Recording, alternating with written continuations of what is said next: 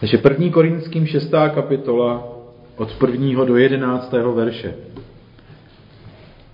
Jak to, že se někdo z vás opovažuje máli spor s druhým, jít k pohanským soudcům místo k bratřím? Což nevíte, že boží lid bude soudit svět? Jestliže budete soudit svět, nejste snad schopni rozsuzovat takové maličkosti? Nevíte, že budete soudit anděly? Tím spíše věci všedního života. Máte-li spory o tyto všední záležitosti, proč se obracíte k těm, kdo nemají, v církvi, nemají s církví nic společného? K vašemu zahanbení to říkám. Což pak není vám což pak není mezi vámi nikdo rozumný, kdo by dovedl rozsoudit spor mezi bratřími? Ale bratr se soudí s bratrem, a to před nevěřícími. Již to je vaše prohra, že se vůbec soudíte mezi sebou. Proč raději netrpíte křivdu? Proč raději nenesete škodu? Vy však křivdíte a škodíte a to bratřím. Což nevíte, že nespravedliví nebudou mít účast v božím království?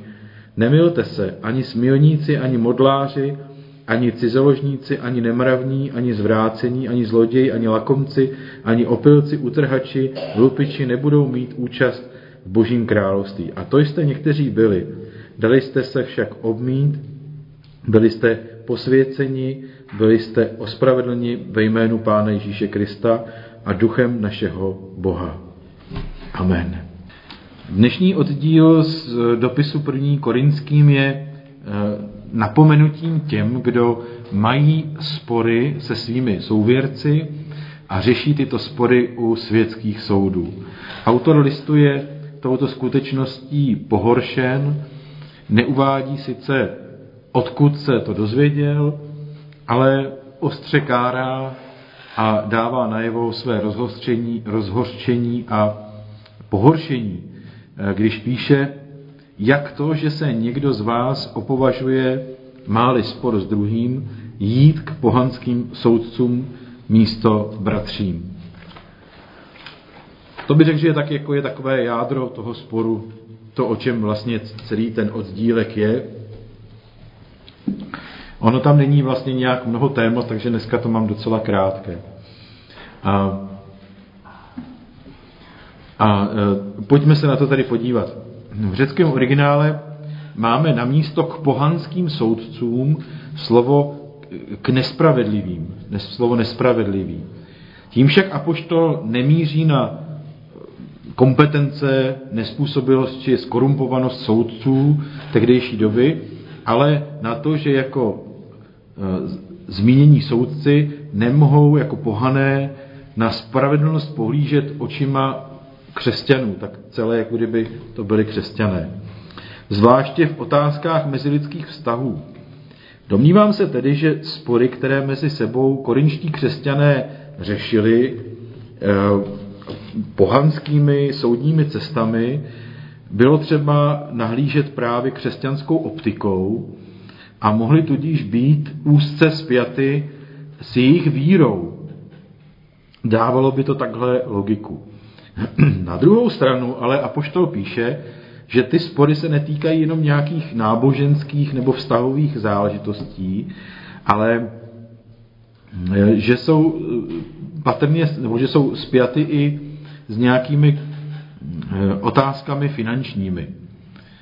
Eh, ale určitě se týkají běžného života a nejsou nějakými velkými kauzami, které by se měly řešit soudní cestou. Nasvědčovaly by tomu tři zmínky ve verších 2 až 4.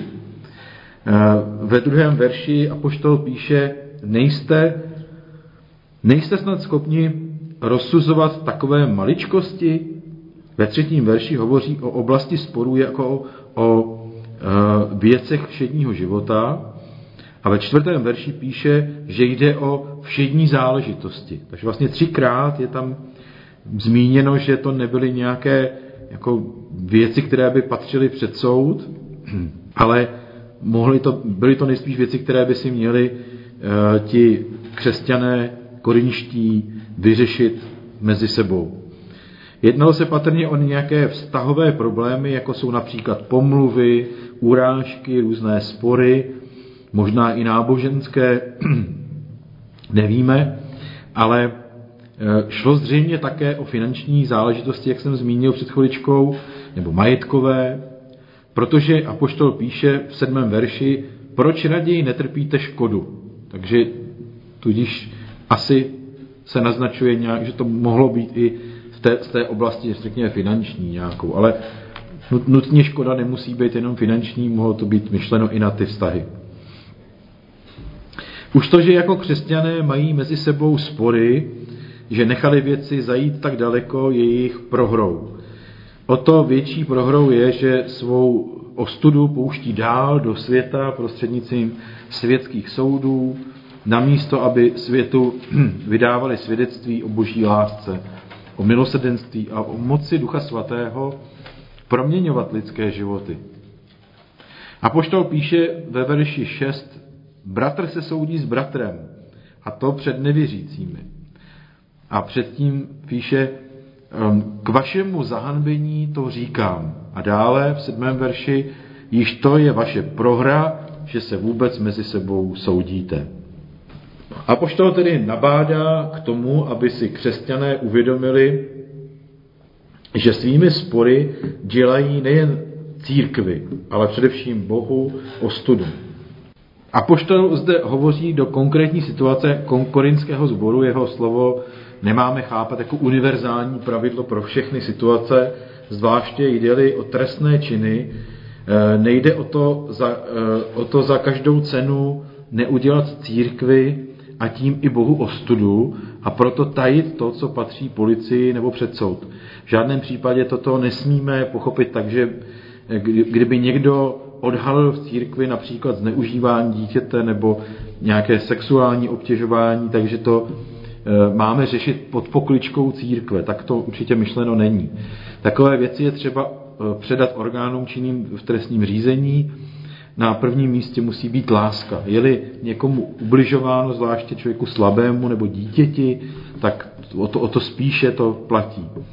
Tuto otázku jsem položil, protože e, předpokládal jsem, že znáte odpověď, ale přece jenom praxe ukazuje, že v těchto choulostivých věcech může zvítězit, jak se říká, člověčina. Jo? Že se může člověk dozvědět o někomu, komu by to neřekl nebo ne, ne, nepředpokládal něco ošklivého a je si jist, že je to pravda.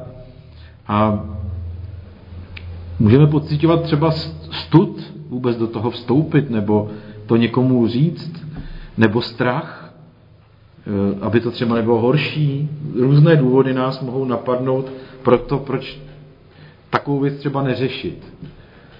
Eh, a může do toho vstoupit taková ta naše člověčina. A ještě teda horší je to v tom, kdy je podepřená jako špatným pochopením písma, jo? že skutečně jsem slyšel případy, kdy si některé církve tohle to vykládaly, jakože to zneužívání dětí nebo zneužívání moci, jo, nějaký, nebo nějaký jako stalking pro následování, že to mají skutečně jako nechat pod pokličkou, vyřešit to jenom ty bratři v tom staršovstvu a, eh, a eh, takže použili další nástroj biblický a zavolali si toho člověka a zeptali se ho na to a, a on řekl, no ano, byl jsem jako sexuálně obtěžován třeba, jo, dávám příklad, a oni řekli, a máš na to dva nebo tři svědky?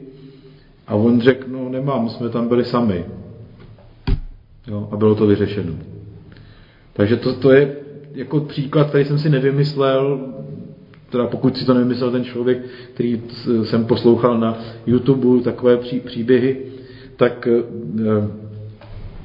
věřím, že naše staršostvo by to takhle hloupě neřešilo, ale je to jako extrémní příklad, jak se dá špatně pochopit a uchopit biblická moudrost a aplikovat ji úplně tragickým způsobem, že to vlastně ten člověk zůstane v tom sám, ale jak si ti, kteří jste mohli něco udělat, tak si nad tím umí ruce a mají pocit, že to takhle je podle Bible. Tak já jsem je to tam dal jenom tak trošku provokativně, že se to stává tyhle případy a Nedej Bože, aby se to stalo tady, ale kdyby se to náhodou stalo, tak abychom určitě eh, nečekali na, na nic a řešili to třeba se staršostem, s kazatelem a nenechali to pod pokličkou, jenom abychom neudělali církvi ostudu. Eh, musíme si dát velký pozor na to, jak chápeme a používáme Boží slovo a být opatrní a citliví, zvláště v takových těch citlivých otázkách, eh, jak jsem třeba tady naznačil. A tam, kde si nejsme jistí, nebo je situace citlivá, nebojíme se se poradit, jak jsem říkal, třeba s kazatelem anebo se staršími. V korinském sboru šlo zcela jistě o spory, které by eh, byly jaksi z důvodu boží lásky v nás vylité, by k ním nemělo ani docházet. Všichni ale víme, že jsme jenom lidé a že i my se dopouštíme chyb a někdy selháváme a prostě neudržíme ten standard, který bychom si přáli ve svém životě a taky někomu třeba ublížíme, nebo někdo nám zase. Prostě, že se ty věci stávají, že si křesťané ublíží a někdy ani nechtí, nechtějí. Někdy to třeba není ani jako myšleno schválně a přesto se to stane. Ale to jsou ty věci, které si máme řešit sami a ty korinští křesťané to tahali k těm soudům a, a je to tak, jako když si začnou manželé hádat před návštěvou, tak jako není to úplně dobré, dobrá vizitka. Že? A poštol Pavel poukazuje, nebo jestli to byl Pavel, tak asi jo, e, jsou o tom také pochybnosti, tak všude píšu apoštol nebo autor. Apoštol ještě poukazuje na to, že pohanští soudcové nemají v církvi vážnost, zvláště pokud se soud týká jaksi v oblasti, které se prolínají nebo jsou přímo vnitrocírkevní. Ekumenický překlad to překládá, proč se obracíte k těm, kdo nemají v církvi nic společného. Ale český studijní překlad uvádí originálu podobnější překlad, ze kterého vyplývá, nebo ten originál, ten řecký, eh, vyplývá z toho, to, že soudce, kteří, že, že se jednalo o soudce, kteří nemají v božím lidu vážnost v těchto otázkách. Tudíž i kdyby to rozsoudili, tak ten boží lid to nemusí vzít jako, že to bylo spravedlivě posouzeno, protože ti soudci v jejich očích nejsou ty praví. E, a je to řečeno takovou jako ironickou poznámkou, jako on tam v podstatě říká, to už můžete si vybrat z církve někoho, kdo má nejmenší vážnost a, a, a dát mu jaksi na starost, aby soudil bratry, který mají mezi sebou nějaký spory. Takže bylo to myšleno jako ironie a v podstatě je tím myšleno to, co, jak to uchopil ten ekumeniák, tak on to dost často tak trošku ohladí, ale významově vystihne jako tu myšlenku správně dost často a e, je to myšleno tak, že prostě ty necírkevní soudci nemají žádnou vážnost v tom božím lidu, nemají v církvi společného a proto ty vnitrocírkevní věci nebo vztahový nějaký, který by si křesťané mohli sami řešit, se nemají tahat ven. A poštol eh, dále píše, což pak není mezi vámi nikdo rozumný, kdo by dovedl rozsoudit spor mezi bratřími? No v korinském sboru byli jistě ustanoveni starší sboru a, a všichni jistě věděli, že na ně se mohou obrátit. Je to tedy patrně znovu myšleno ironicky, tato poznámka, Eh, a když autor ptá, což pak není mezi vámi někdo rozumný, kdo by dovedl rozsoudit spor mezi bratřími, tak určitě má na mysli, je to ironie, jo? ví, že tam je někdo, tak jako s tím říká vlastně, tak jděte za staršími a ty se o to mají postarat, je to jejich povinnost. Eh, starší sboru mají vést obě strany k nápravě, ke smíření a tak dále. Autor dále píše, proč raději netrpíte křivdu, proč raději nenesete škodu. A dále, vy však křivdíte a škodíte, napomíná vlastně obě strany, e, to bere spravedlivě. Dovolte mi, abych tady ale jaksi dal prostor učiteli na nejvýše povolanému, a to Janu Amosi Kumenskému. E, Jan píše, ještě blahoslavenější je ten, kdo koná skutky milosrdenství založené na smířlivosti a na vstřícnosti. Smířlivost spočívá v tom, že když nás bližní urazí, snadno mu odpustíme. Vstřícnost znamená, že když nás bližní potřebuje, jsme ochotní mu posloužit a pomoci, ať skutkem nebo jiným způsobem. Co se týká mírnosti, Bůh nás učí, abychom nesli v životě křivdy a ne, nemstili se za ně, ale abychom pro pokoj snesli, co jen se dá. Pokud by si náš bližní uvědomil svůj přečin, uznal svou vinu a prosil za odpuštění, máme povinnost mu všecko prominout, laskavě ho přijmout a na spáchaný hřích zapomenout, i kdyby to bylo třeba, jak pán Ježíš říká v jedné promluvě 77krát za den. Vždyť je psáno, nenechte nad svým hněvem zapadnout slunce. I kdyby náš blížní nechtěl přiznat svůj hřích a přestat nám škodit, urážet nás nebo vůči nám páchat jiné zlé věci, byť zcela úmyslně, i přesto se na něho máme, nemáme hněvat, nenávidět ho nebo vůči němu pocitovat zášť. Je totiž psáno, mně patří pomsta, já odplatím pravý pán. Bůh vidí a soudí. Když o tom zbožná a Boha milující duše rozjímá, nevyvedou jí z tichosti, ani trpělivosti, ani ty největší křivdy, ale pevně se drží lásky a božího pokoje a připodobňuje se svému spasiteli, který, když mu spílali, neodplácel spíláním, když trpěl, nehrozil, ale vkládal vše do rukou toho, jen soudí spravedlivě. A prokazoval dobro svým nepřátelům a modlil se za ty, kteří ho ukřižovali. A ještě pak Jan o kousek dál dodává, eh, že kdo tak činí, v tom přebývá duch, duch Kristův, duch pokoje a tichosti. Tolik tedy z přemýšlování o dokonalosti křesťanské. Ehm, na závěr já bych velmi stručně v jedné větě shrnul ty verše 9 až 11.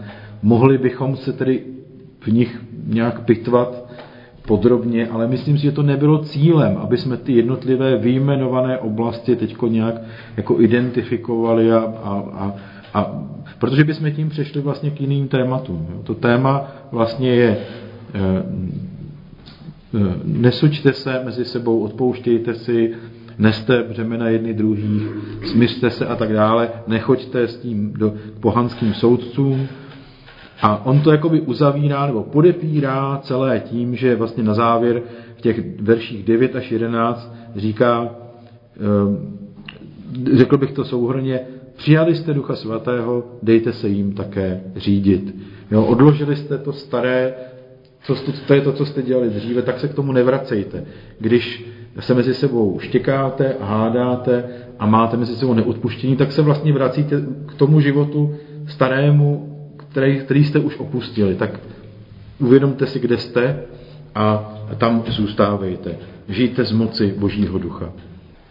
No, asi takhle bych to schrnul na závěr. Eh, nebo to podepírá tu, tu svoji řeč autor listu.